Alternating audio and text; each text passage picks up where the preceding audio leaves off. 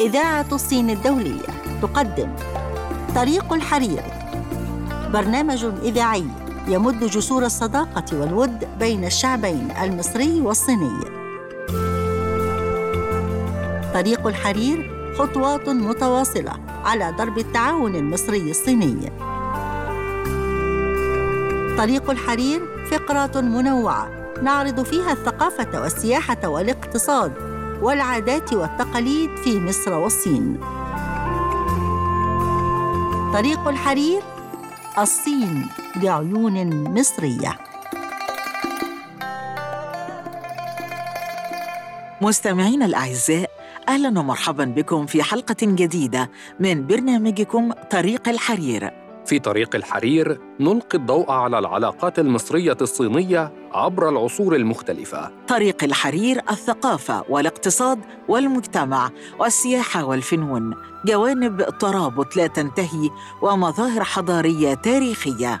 طريق الحرير طريق ممتد بين الحضارة الصينية والمصرية. في طريق الحرير نلقي الضوء على كل الجوانب المشتركة بين البلدين. كل هذا فقط في طريق الحرير. ومعكم في التقديم محمد العربي وإيمان مصطفى.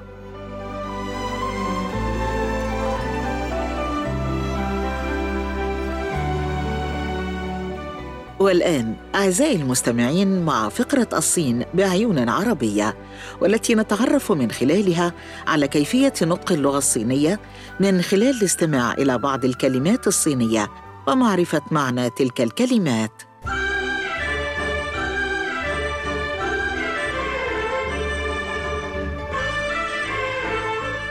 يقول المثل الصيني من الصعب على الغني ألا يتباهى بغناه كما هو صعب على الفقير ألا يشكو فقره.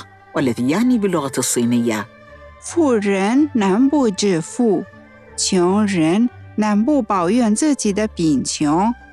والمراد من المثل الصيني أن تبقى متواضعا طوال عمرك. مهما كبر رصيدك من المال ومن حطام الدنيا فالغني الذي يفتخر بثرائه ممكن أن يخسر كثيرا والفقير لا يتوقف عن الشكوى ويظل يشكو. كما يحرص المثل على تقديم معنى قوي وهو أن التواضع أمر صعب وشاق على النفس ذات الثراء ولكنه أساس للحفاظ عليه. مستمعينا وصلنا إلى ختام فقرتنا الصين بعيون عربية. فاصل قصير يعود بعده الزميل محمد العربي والفقرة التالية في برنامجكم طريق الحرير فكونوا معنا. خلي بالك انت مني لو بعدت ثانية عني أموت أموت أموت أموت. حبك انت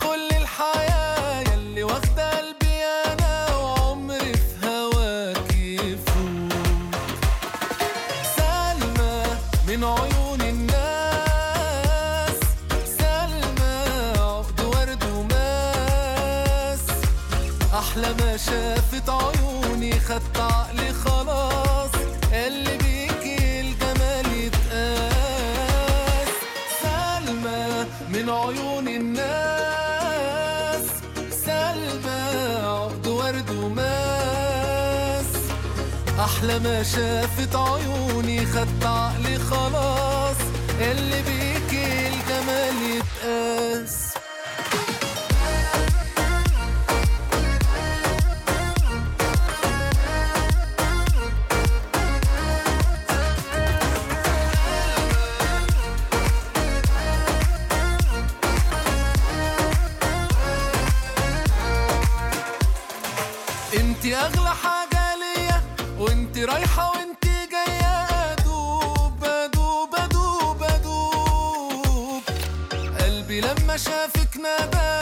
زمان ما شفتش كده جمالك ده يسحر قلوب سلمى من عيون الناس سلمى عقد ورد وماس.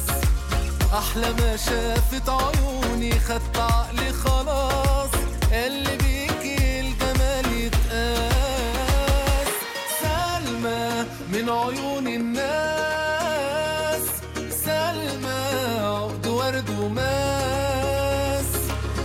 أحلى ما شافت عيوني خدت عقلي خلاص.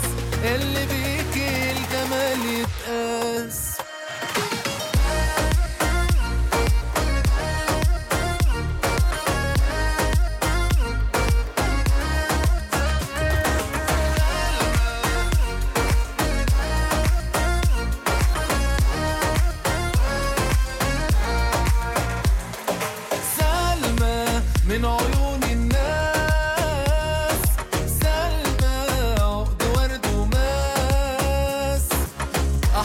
شافت عيوني خدت عقلي خلاص.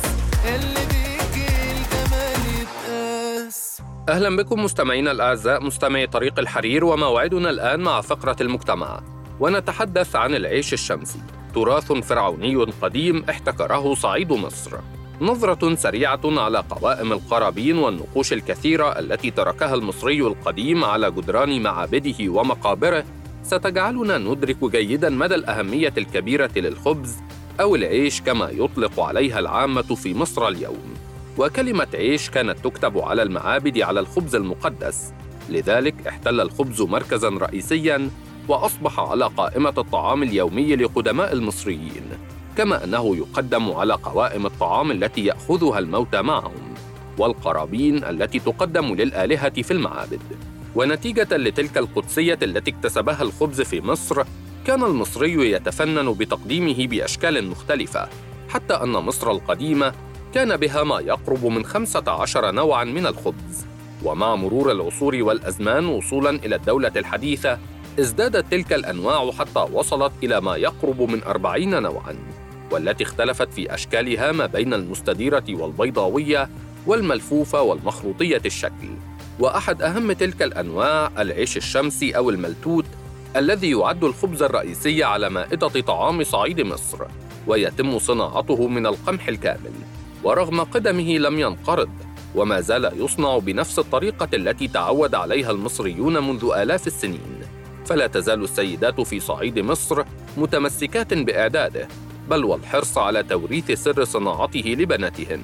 سمي العيش الشمسي بهذا الاسم لأنه يتم وضعه في الشمس لفترة معينة، وذلك حتى يكتمل اختماره، ويتميز العيش الشمسي بحجمه الكبير نسبياً، ويمر في صناعته بستة مراحل، وهي تحليل الدقيق، وإعداد الخميرة، والعجن، والتقطيع أو التشقيق، والتقليب، وأخيراً الرص. لذا يتطلب صناعته صبرا وقوة تليق بالمرأة المصرية الأصيلة فنلاحظ أنه في الغالب يتم مشاركة نساء العائلة الكبيرة في إعداده. أما عن طريقة صناعته والتي تستمر ليومين كاملين فتبدأ بتحليل الدقيق وتنقيته من الشوائب. بعدها يتم خلط جزء منه بالماء والخميرة. ثم يغطى الإناء بغطاء محكم ويترك حتى صباح اليوم التالي. وفي اليوم الثاني تتم عملية العجن بإضافة بقية الدقيق والماء والتي تستغرق حوالي الساعة تقريباً، وهو ما يتطلب امرأة تتمتع بالقوة البدنية. ثم تأتي عملية تشكيل العجين وتقطيعه إلى قرى صغيرة، وتقوم الفتيات برصها في أطباق دائرية يتم صناعتها من الطين والورق، وذلك لتوضع تحت أشعة الشمس حتى يتم التخمير. ولأن العيش الشمسي كما قلنا من الأطعمة المقدسة لدى المصري القديم لم تنس سيدات الصعيد تزيين العيش الشمسي بتلك الشعارات المصرية القديمة فتقوم إحدى الفتيات المشاركات في العجين بعملية التجريح بواسطة شوكة نخيل والتجريح هنا يعني عمل خط دائري حول قرص العجين وفي المنتصف يتم رسم رقم أحد عشر والخط الدائري وهو معتقد فرعوني يرمز إلى الإله رع رمز قرص الشمس. إلى هنا مستمعينا الأعزاء نكون قد وصلنا معكم إلى ختام فقرة المجتمع. نتوقف الآن مع فاصل تعود بعده الزميلة إيمان مصطفى لتقديم الفقرة التالية فانتظرونا.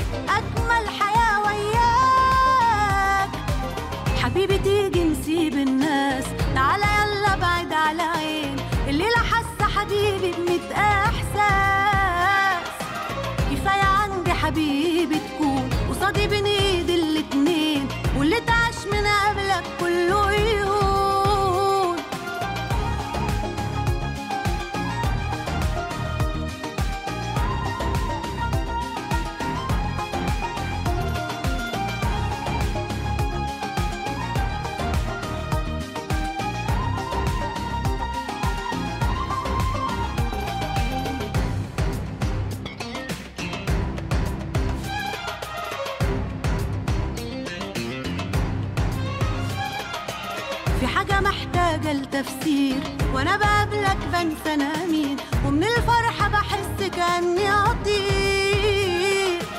حبك عامل فيا أنا إيه؟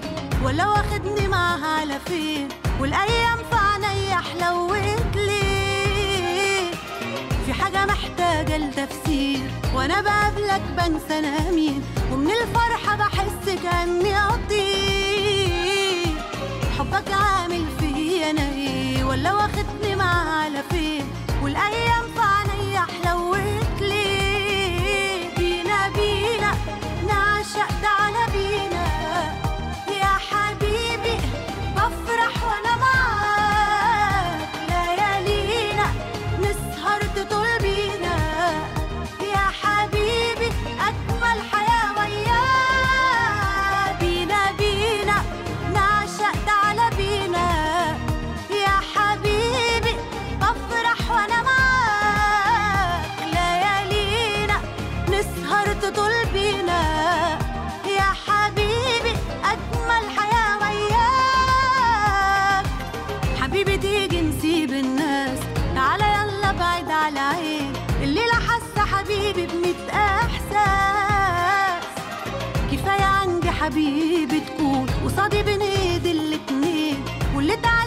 قبلك كله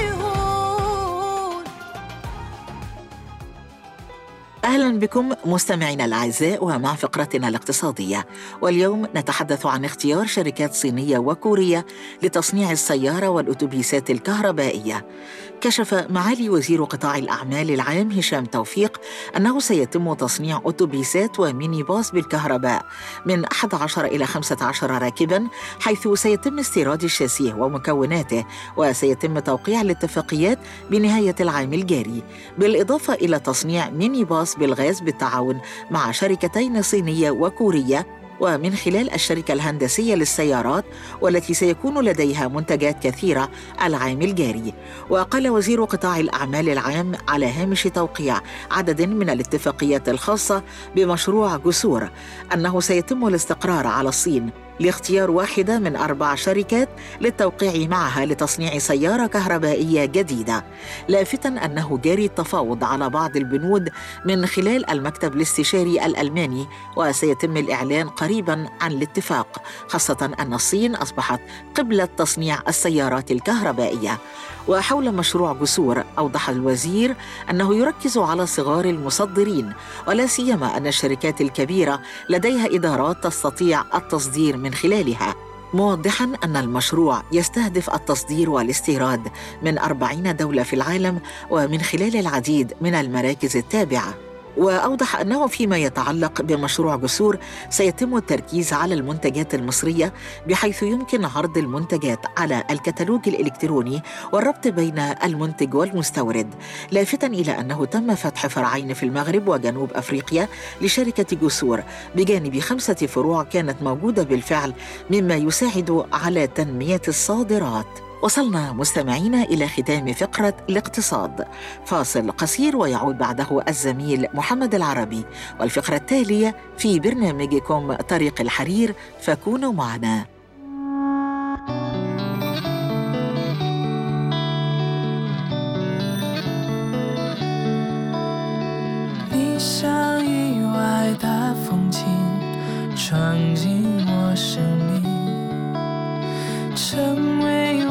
这一生里最大的幸运。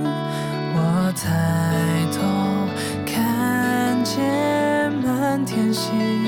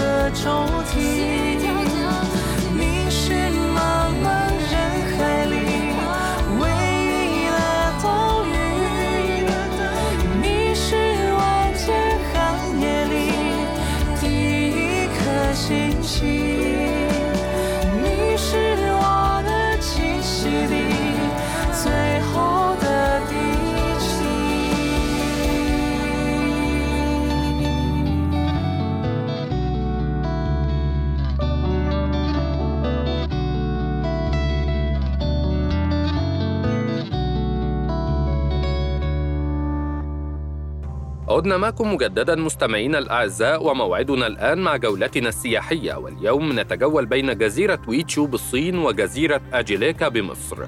نبدأ جولتنا من جزيرة أجيليكا بأسوان بمنطقة حوض سد أسوان القديم على امتداد نهر النيل وتعتبر موقع عرض لمجمع معابد فيلة المصرية القديمة.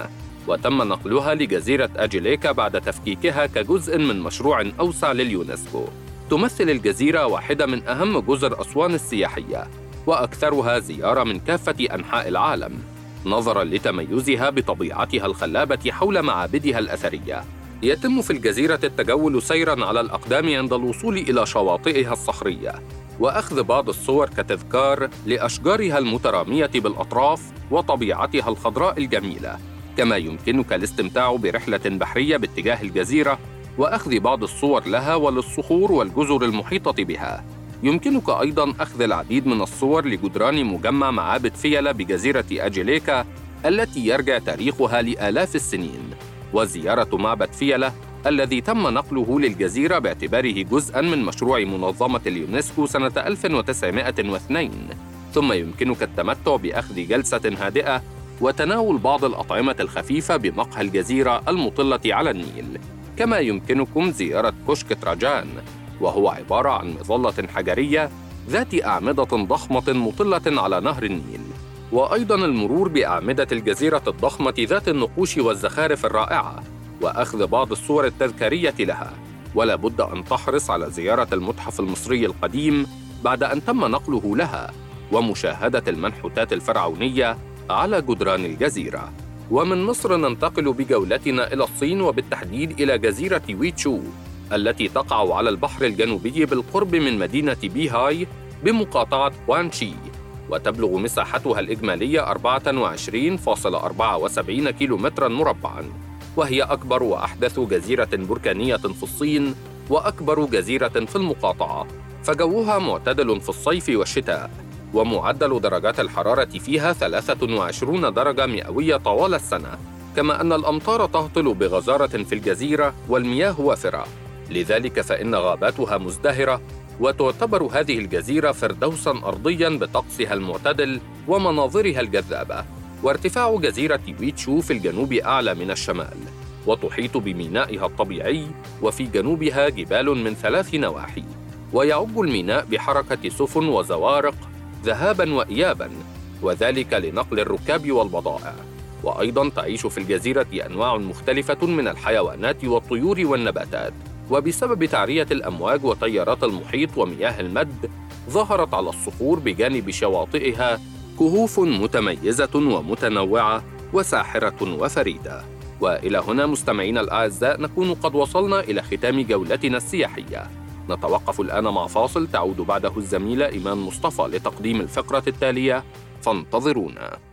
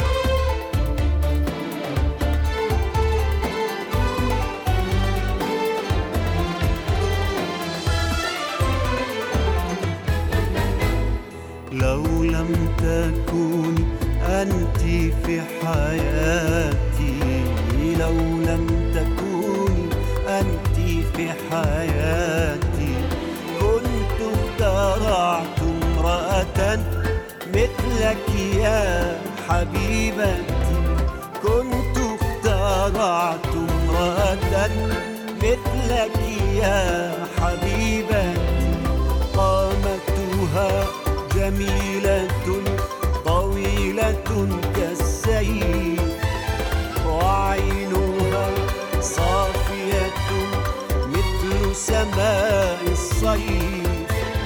كنت رسمت وجهها على الورق.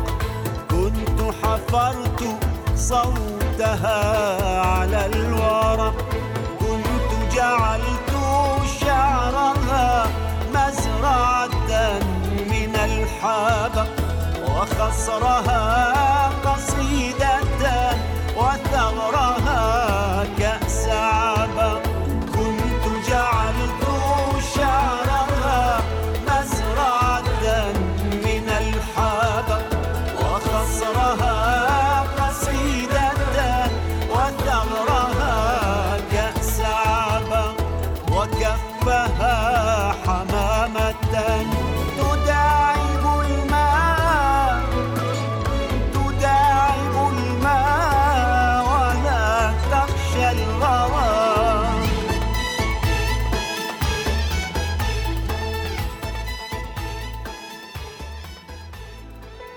أهلا بمستمعي طريق الحرير ومع فقرتنا الثقافية. واليوم نتحدث عن اكتمال عمليات ترميم باغودة عمرها ألف عام في منطقة منغوليا الداخلية بشمالي الصين. ذكر الاجتماع السادس للمجلس الوطني الثالث عشر لمنطقة منغوليا الداخلية بشمالي الصين أن أعمال الترميم وإعادة التجديد لباغودة تبلغ من العمر ألف عام لإنقاذها من الانهيار قد اكتملت.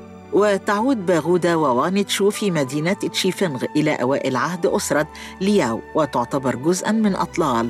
وو أند شو وهي مدرجة على قائمة الآثار الوطنية الثقافية الرئيسة في عام 2013 وقبل بدء مشروع الإصلاح في شهر مايو من عام 2020 وعانت من ظهور ما لا يقل عن 18 شقاً واسعاً وأكثر من 100 ثقب في الباغودة المائلة.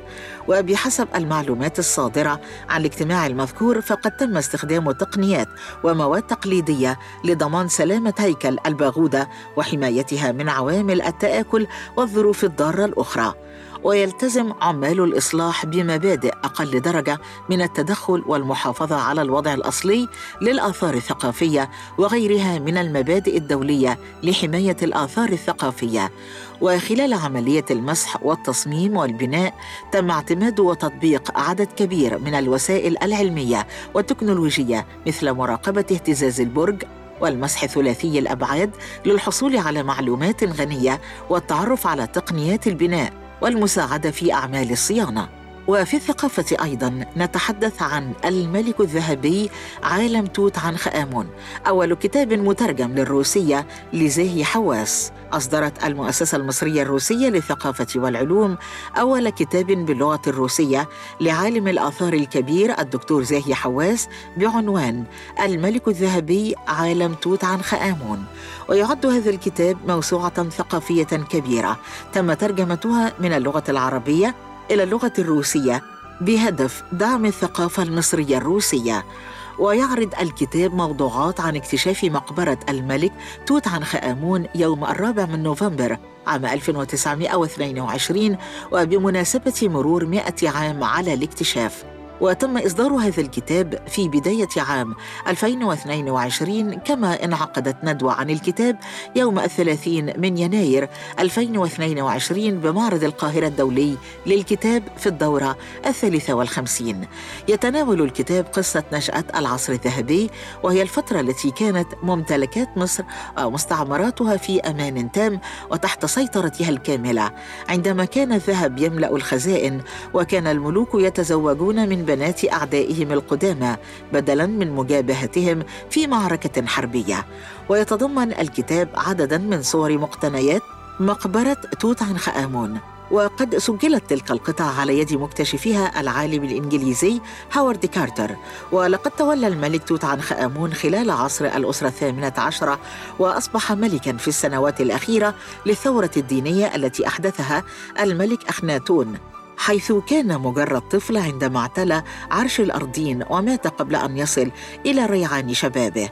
ويمكن لتلك المجموعة التي عثر عليها في مقبرته أن تساعدنا في التعرف على حياته القصيرة. ولكنه مثلما قال هاورد كارتر مكتشف المقبرة بأنه لغز حياته لا يزال يراوغنا فقد تحركت الظلال ولكن الظلام لم ينقشع بعد. ومن أجل التعرف على حياة الملك الطفل تجب العودة قرونا إلى الخلف إلى عصر الملوك المحاربين العظام الذين بنوا تلك الإمبراطورية. وأشار الناشر شادي الشافعي إلى أن إصدار هذا الكتاب له أهمية خاصة نظرا لأنه أول كتاب باللغة الروسية للعالم الأثري الكبير الدكتور زاهي حواس. وصلنا مستمعين لنهاية فقرتنا الثقافية والتي نتمنى أن تكون نالت إعجابكم. وبهذا أعزائنا المستمعين نكون قد وصلنا معكم لنهاية حلقتنا اليوم من طريق الحرير والذي يأتيكم بالتعاون مع إذاعة الصين الدولية. وإلى اللقاء وحلقة جديدة من طريق الحرير. كان معكم في هذه الحلقة إيمان مصطفى ومحمد العربي. رئيس التحرير هبة رجب فريق الإعداد ولاء العقاد ومنى حسن. إخراج وليد إمام. هندسة الصوت كريم سيد.